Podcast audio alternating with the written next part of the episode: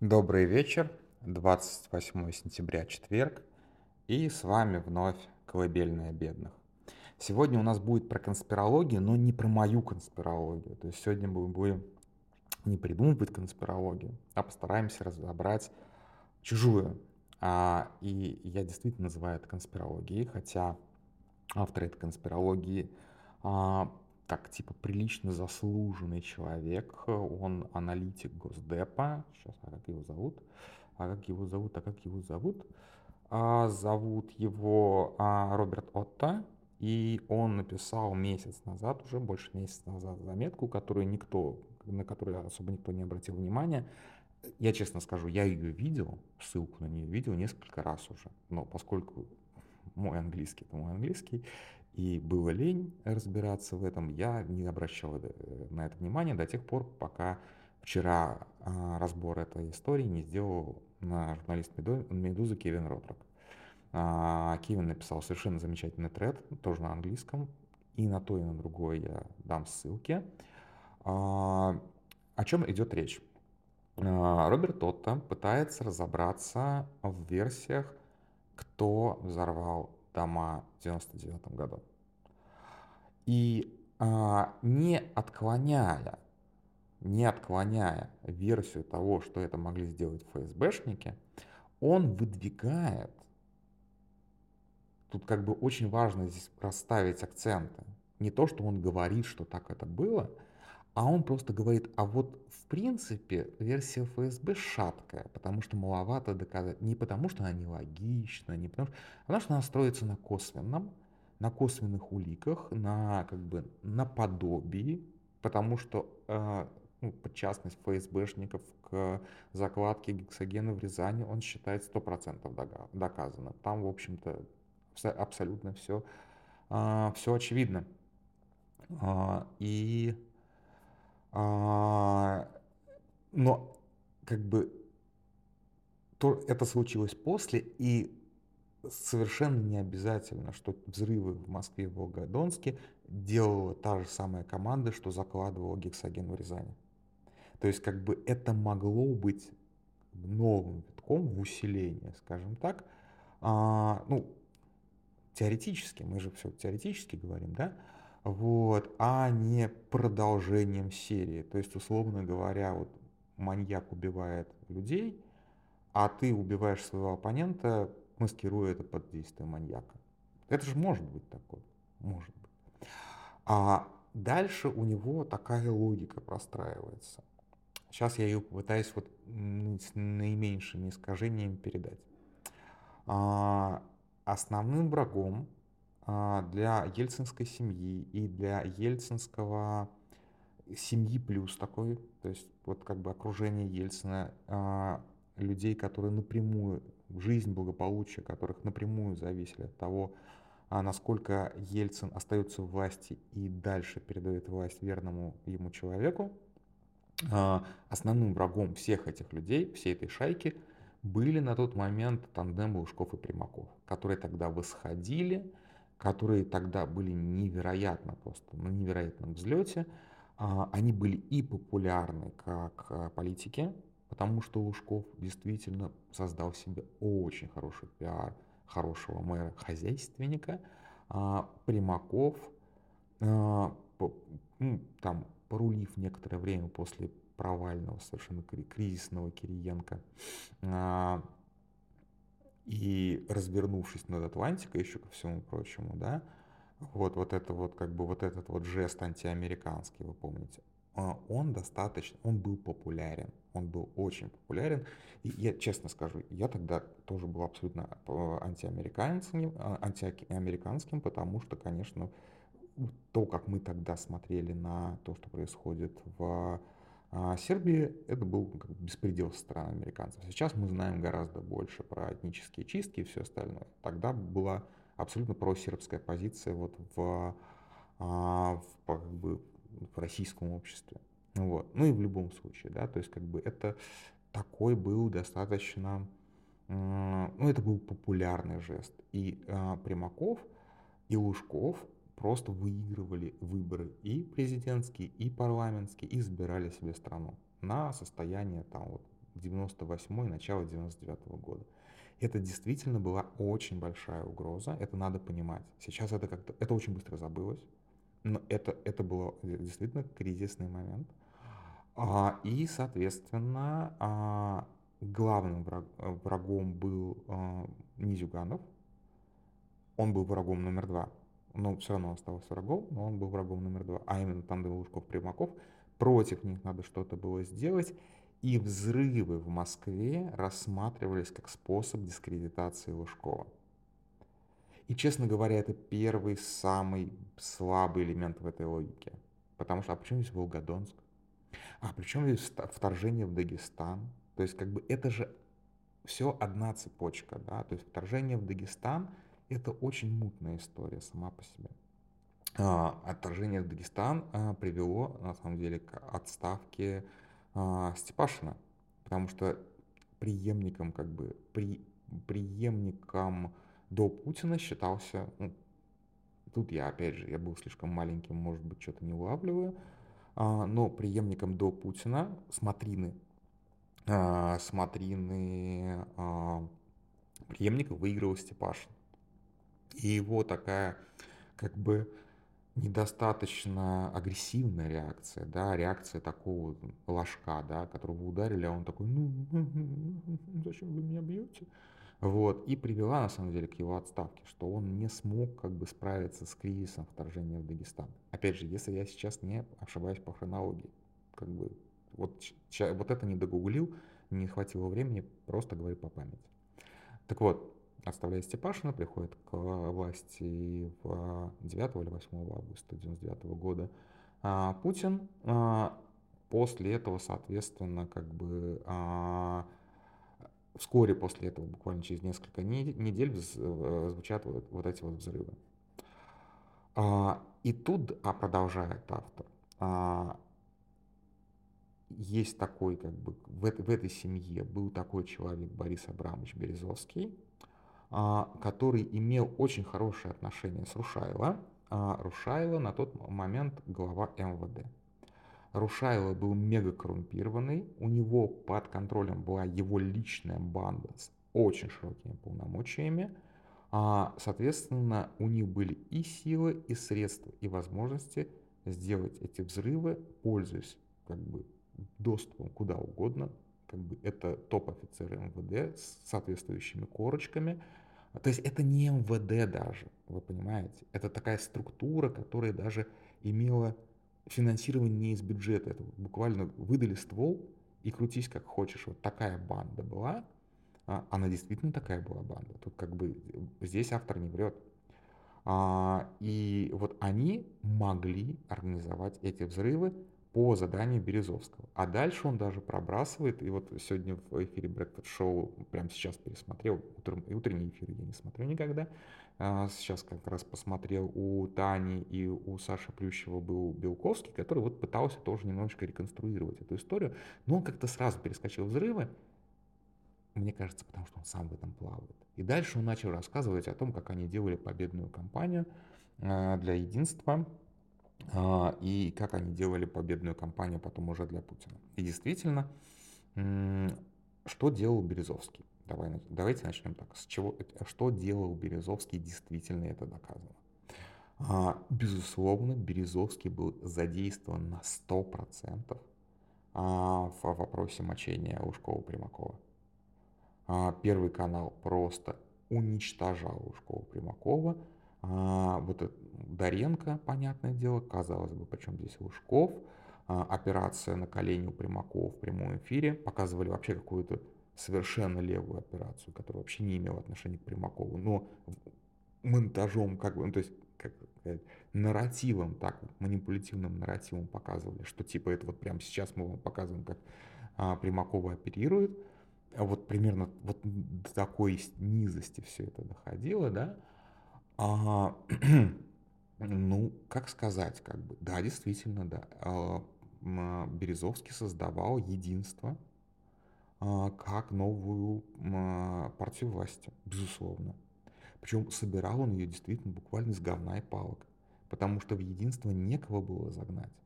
а, потому что всех э, людей, на кого можно было на тот момент опереться, всех подмел Лужков-Примаков, а, подмели Лужков-Примаков, потому что они были не только оппозицией, но при этом как бы и властью тоже. Потому что они были администраторами, и, соответственно, других региональных администраторов, и не только региональных, они могли очень хорошо себе забирать. Единство некого было брать. Поэтому туда нагнали какой-то чушь, абсолютно черносотенный, а, каких-то казаков, там, просто какую-то вот просто какую-то шизофрению. Вот та самая шизофрения, к которой сейчас Единая Россия пришла, это с того, что они, они то, с чего они на самом деле стартовали в 99 году. Некого было набирать. Но это на местах. А, на самом деле люди на местах ничего там не решали. Вот. А, во главе списка, как правильно напоминаю, Белковский, был, между прочим, Сергей Шойгу. Потом там был какой-то такой Борис Карелин, братуха-борцуха. И третий чувак, я, честно говоря, вот просто не помню, наверняка какой-то очень прикольный. Смирнов скажет, зря ты его не вспомнил, он прикольный. Вот, то есть вот примерно такая конструкция. Да, действительно, то есть Березовский был задействован на 100% в этой политической конструкции, а, а, медийной конструкции, предвыборной конструкции. А был ли он задействован в силовой конструкции? Ну, то есть, в смысле, мог ли он так вот на каком-то брейнсторме, собравшись, там вот собрались какие-то политтехнологи, чиновники, сотрудники администрации, силовики, и такой, как бы, и действительно выходит условный Белковский, не обязательно, ну, как бы, Белковскому может действительно приписывать, но кто он такой тогда был? Ну, пиздюк. Вот. Выходит какой-нибудь, я не знаю, какой-нибудь хрен говорит, а давайте, как бы, проведем вот операцию а, назовем ее операцию русских людей взрывают. И все такие, да, давайте убьем 200 человек в Москве и других регионах. И тогда действительно как бы люди будут злые, люди будут встревожены, люди потребуют э, как бы твердую руку. Могло такое быть совещание? Вы понимаете, что нет такие вещи не обсуждаются на широком кругу, условно говоря.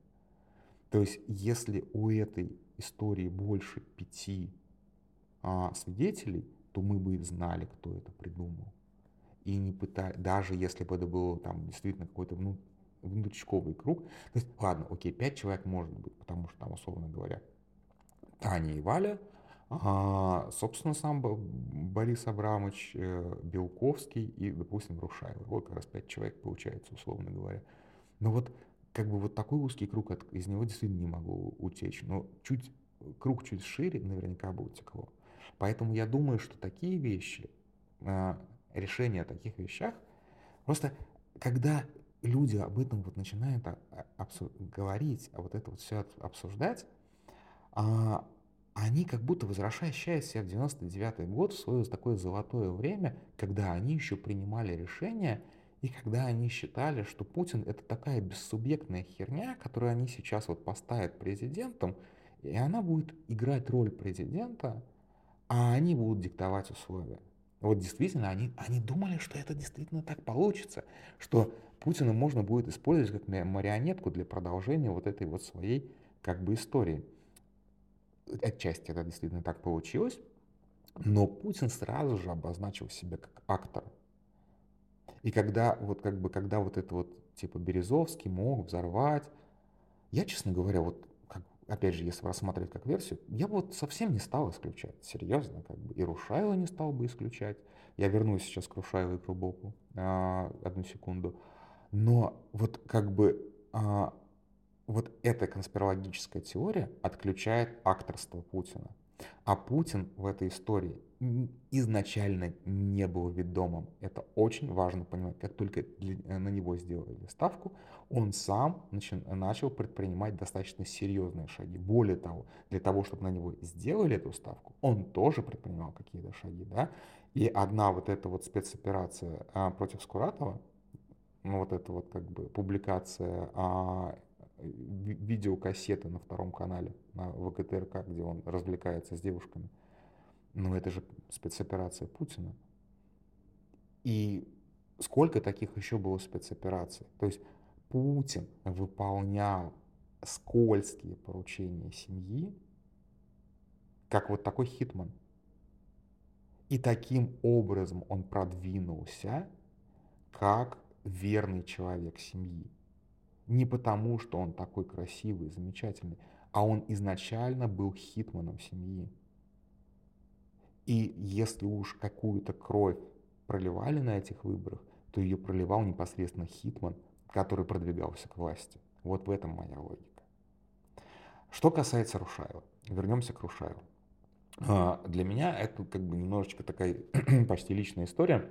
У меня был буквально друг детства, с которым мы ну, как бы, я не знаю, я сейчас расскажу эту историю, а потом он появится спустя почти уже 20 с чем-то лет и скажет, Дим, зачем ты это делаешь? Поэтому я буду вообще максимально без имен. Uh, у меня был друг детства, который uh, очень странно себя повел для меня 9, там 18-19-летнего. Он поступил, после школы он поступил в институт, uh, а потом что-то вспылил, поссорился с мамой, ушел из института и пошел в армию. Мы такие, типа, Андрей, не настоящее имя, зовут его иначе. Андрей, дурак что ли совсем? Он такой, не, все нормально. Его отправили служить в, а, в Москву, что само по себе было очень круто. А, к нему в военкомате отнеслись очень хорошо, потому что на тот момент людей, которые сознательно типа идут в армию в 99 году на фоне Чечни, ну, вы понимаете, сколько было, не очень много, все бегали. Вот, а тут как бы, ну, в 99-м, 2000 году. Вот, а, да, в 99-м это было. И его отправили служить типа в хорошую часть. В Москву он служил в Лефортово, а во внутренних войсках. Вот, прям вот, вот, вот, вот в Лефортовском замке он служил. А в отличие от 99,9% а, населения, а, Андрей, я же его Андреем назвал, да, разбирался в компах. Мы всегда, мы тогда, вот наша тусовка дико угорала по компам. Вот, то есть он знал, как, с какой стороны включается компьютер, это уже было типа top-level, вы понимаете, да? Он знал, как бы, как пользоваться Word, это уже был top-level. И он в, э, на срочке в армии сделал какую-то невероятную карьеру, то есть он буквально, вот как в э, «Братья 2», да, кем ты был во время войны? Писарем. Вот он действительно, он просто очень быстро начал расти, потому что он стал абсолютно незаменимым. Вот днем он спал, когда все остальные служили, он спал, ночью он соответственно, а, либо играл на компе, либо, соответственно, выполнял а, поручения начальства по заполнению документов. Таким образом, а тогда служили еще два года, таким образом он попал на заметку, он попал в свиту какого-то генерала, вот, опять же, фронтовая байк, которую он привез, что он типа с генералом съездил в Чечне, они отогнали в лесок БТР, э, сожгли его, таким образом он получил а, медаль а, за сражение, которого не было, а генерал этот получил, соответственно, орден за сражение, которого не было. Минус один БТР плюс несколько наград. Вот. А дальше уже под конец службы а, он уже не появлялся на службе вообще. Он снял квартиру в Москве, а, он, же, э, он вел абсолютно такую для нас супер буржуазную жизнь. То есть, например, он как бы не стирал сам вещи, он пользовался прачечной. Для меня это было просто верх шика. Да. Вот, я тут как бы, мы начали интересоваться, что как, ну, в смысле, как бы мы вообще интересовались, что. Он говорит, а я это самое, я помогаю ребятам из Рубопа. В смысле, ты помогаешь? Ну, я вот с оружием езжу и вожу деньги. Вот, ребята ездят на стрелке, а, ребята собирают как бы деньги за то, что они крышуют предприятия, а, а я ввожу как бы деньги микроавтобусами, деньги. Я такой, нифига себе. Вот. И уже после армии он был сто процентов уверен, что жизнь его сложится просто 100% офигенно, потому что прям как бы, ну, ему обещали уже вот место в этом рубопе, потому что он себя очень хорошо показал. Вот. А, совершенно как бы он сто процентов был уверен, что вот он сейчас просто при, при, приехал на недельку в Самару, и сейчас он как бы укатит обратно в Москву а, и будет просто зашибать с реальными пацанами невероятные деньги. И тут Рубоп сформировали. Ну, вот. А, к чему я все это рассказал? К тому, что Рубоп а, не занимался хитменством. Они не занимались а, какими-то вот такими вот вещами, типа, а, ну, знаешь, вот есть такая, типа, легендарная организация, типа, называлась «Белая рука» или что-то еще. Ну, когда, а, типа, а правоохранительным органам не хватает полномочий, и они берут, типа, и сами становятся бандитами, ну, типа, правильно, ну, как, типа, какие Бэтмены такие. Они не были Бэтменами, они были крышей. А, то есть, по большому счету, а, причем на тот момент, а это вот конец уже 90-х, начало 2000-х, а, особо дележа крыш не было. То есть не надо было, как бы, не надо было заниматься рэкетом, потому что все понимали экономические условия, что у тебя должна быть крыша. Люди сами искали крышу. И вот Рубоповская мусорская крыша была, наверное, одна из самых надежных, если не самая надежная вообще. То есть к ним шли для того, чтобы возьмите у нас денег, будьте нашей крышей.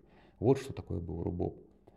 А не то, что они там как бы занимались каким-то кровавым беспределом. Возможно, занимались, возможно, я сейчас их обеляю немножечко, а, но мне кажется, что у них на это времени бы не хватало, потому что большую часть времени и сил они тратили на то, что а, собирать деньги с крупных предприятий, крупных предпринимателей, мелочью, естественно, они не интересовались, а во-вторых, э, соответственно, если на этих э, подзащитных, скажем так, есть, идут какие-то наезды, просто приехать и сказать, что типа, ребят, это мы как бы здесь крышуем.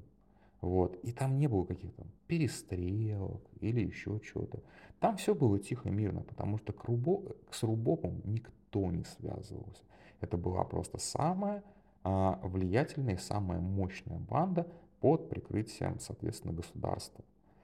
А, ФСБ тогда была гораздо слабее. Вот что такое в 90-х ФСБ вообще непонятно. Потому что а, ФСБ это... Да, тут тоже очень важно понимать, что МВД тогда тоже было другим. Тогда региональные главки фактически контролировались губернаторами, потому что главу а, МВД по региону возглавля, а, назначал фактически как бы, ну, губернатор. Это сейчас они, сейчас как бы там ГУВД по а, Кемеровской области, допустим. А раньше они были ГУВД Кемеровской области. Вот это когда по добавилось, это важно, потому что как бы МВД получил федеральное подчинение и вот горизонт... Ой, вертикаль власти, а тогда она была более горизонтальная. Вот. ФСБ была как раз вертикальная структура. Но поскольку совершенно непонятно было после крушения КГБ, чем вообще ФСБ занимается – вот эти ребята реально вертелись как, как, как могли, что-то там крышевали и так далее. А вот у меня есть вот как бы тоже такая вот параллельная версия, что набрать хитманов с корочками тогда в принципе а, можно было и в МВД, и в ФСБ, а, э, совершенно неважно. И действительно, возможно, не там, условно говоря, чтобы взорвать дома, не надо было идти, условно говоря, к Патрушу и говорить, Патрушев, нам нужно взорвать дома. Надо было сходить к конкретному чуваку, который решал вопросы, и сказать, слушай, у тебя тут вот есть 15 человек с корочками, организуй нам взрывы домов. Он скажет, ну, без «Б» вообще. Да, то есть, как бы, вот примерно так это тогда работало. То есть, это не была прям какая-то супер а, супер вертикальная структура, где все друг на друга стучали. Нет, там просто внутри, это, внутри этих контор все делали там свой маленький или не очень маленький бизнес. Вот, поэтому как бы силовики действительно тогда были абсолютно не как сейчас. Я, честно говоря, вот честно не могу сказать, что хуже вообще.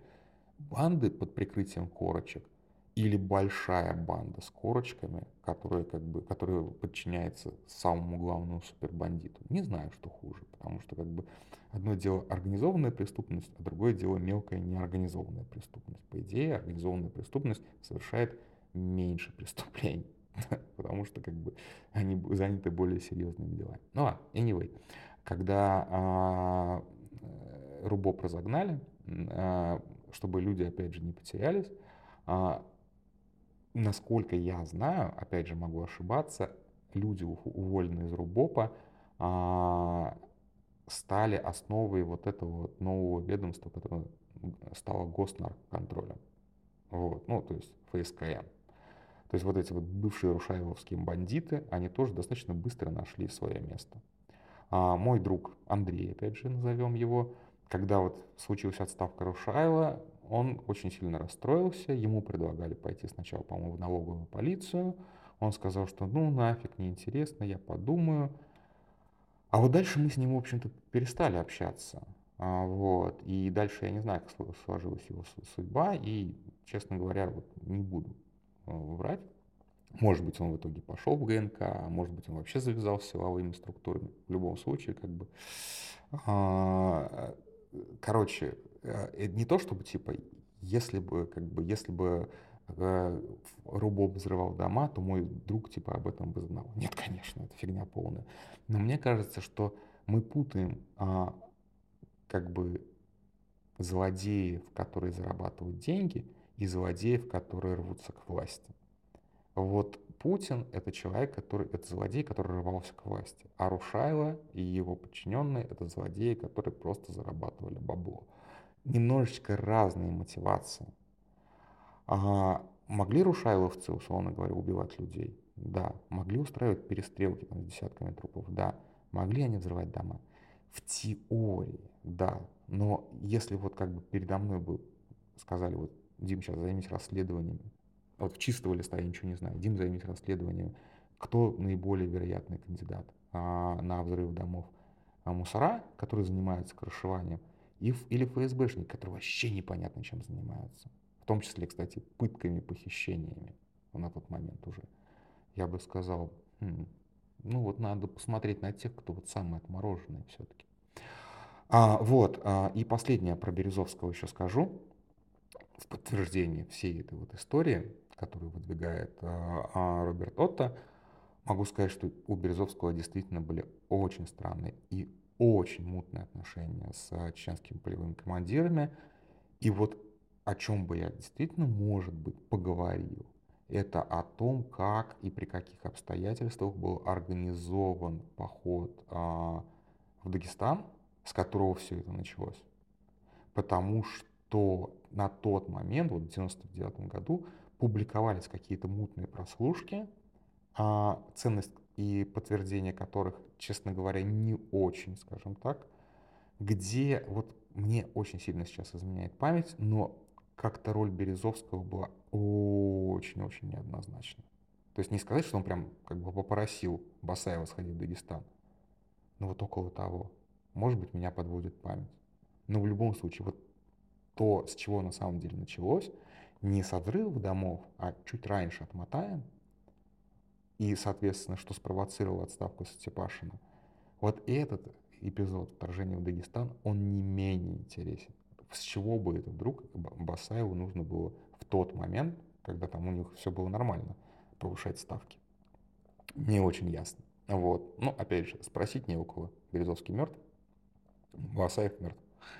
Вот, такие дела. Так что вот такая конспирология. А, вообще говоря, как мужчины в Америке постоянно думают о Римской империи. Честно говоря, я постоянно думаю о взрывах этих домов. То есть как бы и я понимаю, что у меня нет инструментов для того, чтобы как бы для того, чтобы расследовать это. Я надеюсь, что когда-нибудь все это действительно будет расследовано, мы получим ответы, мы поймем, кто, кто такой, вот, например, тот же самый Ачемец Гачияев, что лежало на самом деле в Рязанском подвале, зачем Басаев поперся в Дагестан и так далее, и так далее, и так далее. Все это крайне интересно, все это прям ключевая история для понимания России, а, конца 20-го, начала 21 века и для понимания режима Путина. На этом все. Спокойной ночи.